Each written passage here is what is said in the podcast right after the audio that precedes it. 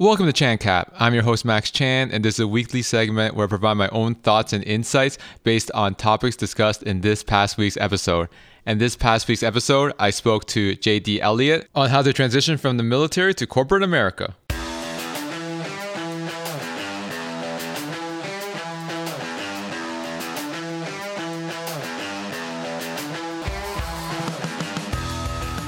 Thank you again to JD for coming on my podcast and sharing his strategies and advice on how to help military members transition effectively into corporate America. Although the conversation was mainly geared towards helping military members pivot successfully into corporate America, the message is still relevant to people that are looking to transition to a different role or different industry. And these professionals, similar to military members, have trouble translating their skills on their resume cover letter, a LinkedIn profile that resonates with their target audience. So, in this episode of ChanCap, I'm going to provide you with three ways to effectively translate your transferable skills to help you pivot to your new target role. The first is doing your research.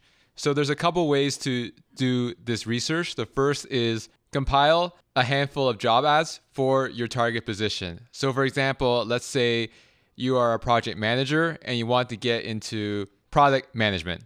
So, what you would do is you would look up a bunch of job ads that are looking for product managers and then go through them by looking at the responsibilities and qualifications they're looking for and then find common themes. This should be your foundational piece when you write your resume because you want to write in the language that they speak so you can connect the dots even if you never held that official title. Whenever I land a new client and they need me to write the resume, I always tell them to grab me a few job ads that are similar in scope from a role perspective, and then we go through them together to see what they have and have not done. This gives me a good foundational piece to customize the resume based on that target role that they're looking to move to.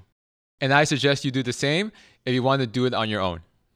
The second thing is going through your current resume and removing all the technical jargon that is not related to the role you're trying to go after. Because when you're applying to these roles, they're looking for, as example, a product manager. So if you're using terminology that's not familiar for the product management role that they're looking to fill, then it's not going to connect the dots. I work with many clients, reviewed hundreds of resumes, and these professionals always have abbreviations of terms that are related to their field, but it doesn't relate to what they're trying to go after. In addition, they have the abbreviations and they don't even elaborate what they mean.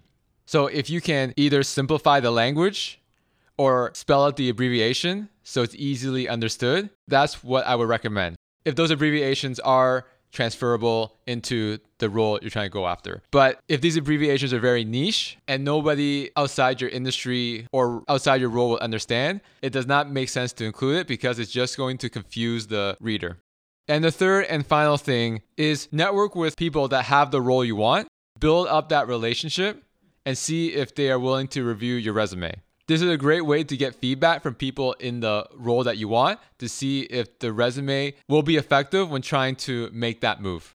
So, to summarize, the three ways to effectively translate your skills for your target role is first doing your research by compiling a handful of job ads for the role that you're trying to target.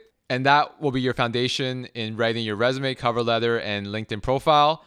Second, before you start writing the resume, go through your current resume and see what terminology is not relevant to the role you're trying to go after because then it's unnecessary information and it could confuse the recruiter, making them believe that you are not a good fit for the role they're trying to fill. And then the third and final step is to go into the trenches and network with people in the field you want. And once you build enough rapport, you can ask them to review your resume to see if the resume that you've created, where you translated your transferable skills effectively, will help you land interviews for the role that you're trying to move to. And I always say applying online is only one job search tactic. You can always network, build relationships to get a referral in and get through the side door. So if you really want to get that dream role that you're trying to land, then definitely use multiple tactics in your job search toolkit. And that wraps up this week's edition of ChanCap. As a reminder, if you are a professional looking to take your career to the next level, then come join my private Facebook group where I post content to help advance your career, whether it's job search tips or career advice. I will leave a link in the show notes for you to join.